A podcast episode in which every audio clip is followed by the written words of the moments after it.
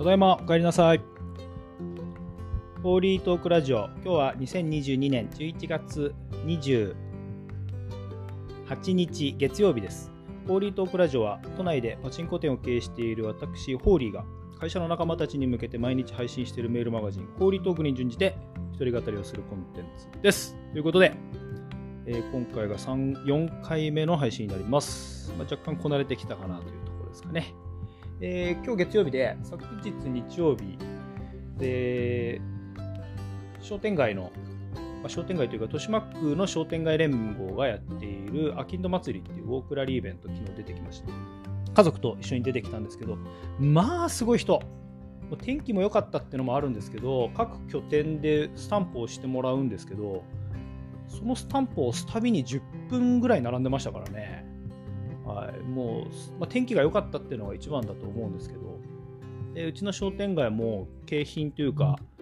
あの福福まんじゅうさんのまんじゅうをお渡しするのが1日1000個ずつ渡したんですがそれもそれぞれの1日もう前半戦でなくなっちゃうっていうレベルですから1日まあ延べ1500人は間違いなく聞きてたと、まあ、それが2日間で、まあ、よくて4000人ぐらいは間違いなくウォークラリーに参加してたっていう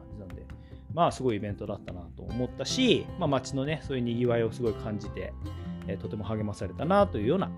昨日でございました。また今日から、えー月曜日ということで、えー頑張って、え楽しく仕事していこうと思います。ということで、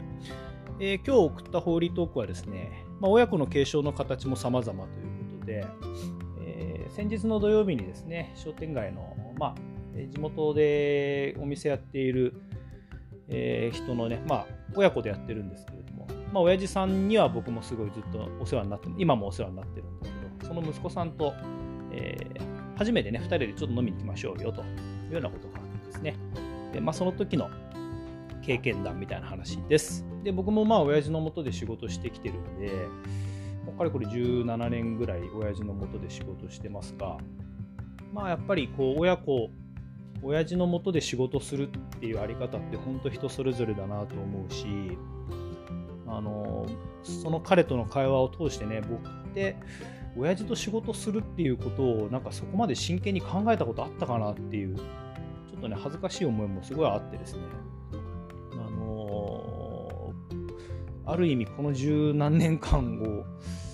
なんか本当に貴重な時間なんだけれども本当に味わってやってこれたのかな。っていうのはちょっと思いましたかね。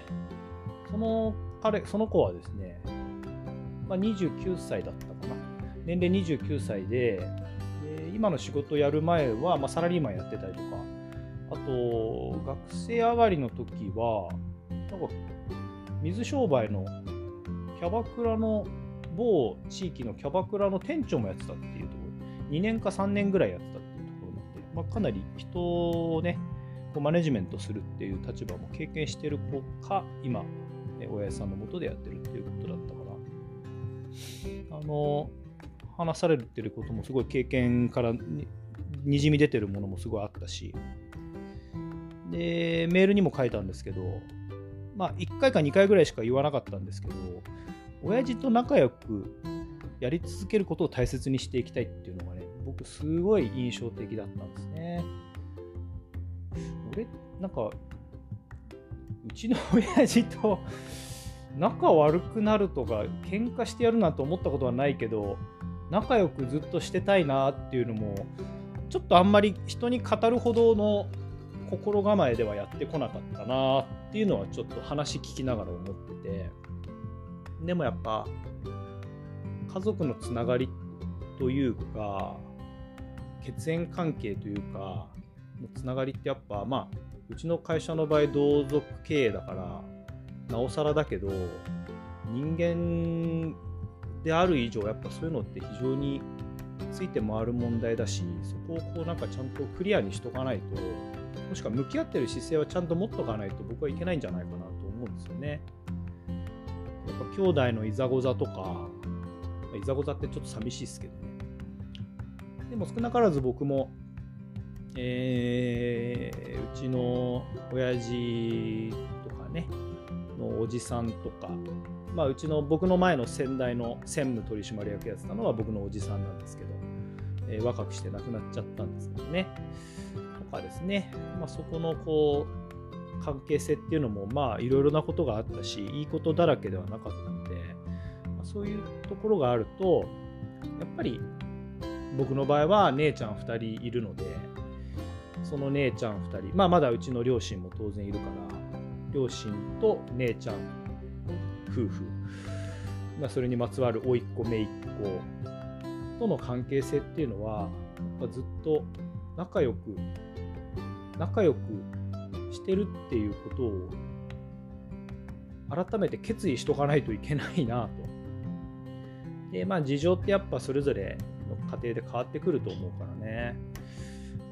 こうそれが会社の商売とか仕事にも影響してくるとなるとやっぱりこうじゃあ仲良くするぞっていう思いだけでそれが実現できるかって言ったら難しいなと思ったね。うん、皆さんもねこう、まあ、兄弟がいない人もいるかもしれないですけど、まあ、例えばねこうパートナーだったりとかまだねご両親がご健在だったらご両親との関係性とかまあきっとね、まあ、きっとっていうか僕のもう想像だけど目の前のことで精一杯になっちゃっていて当たり前とかいうところは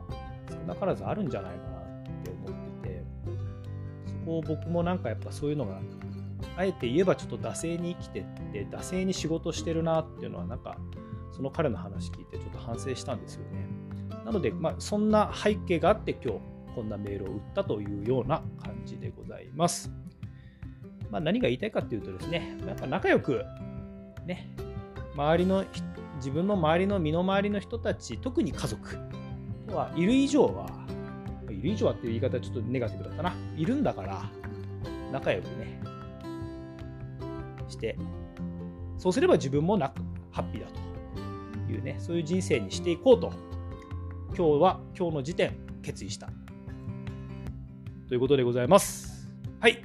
以上です。ってらっしゃい。行ってきます。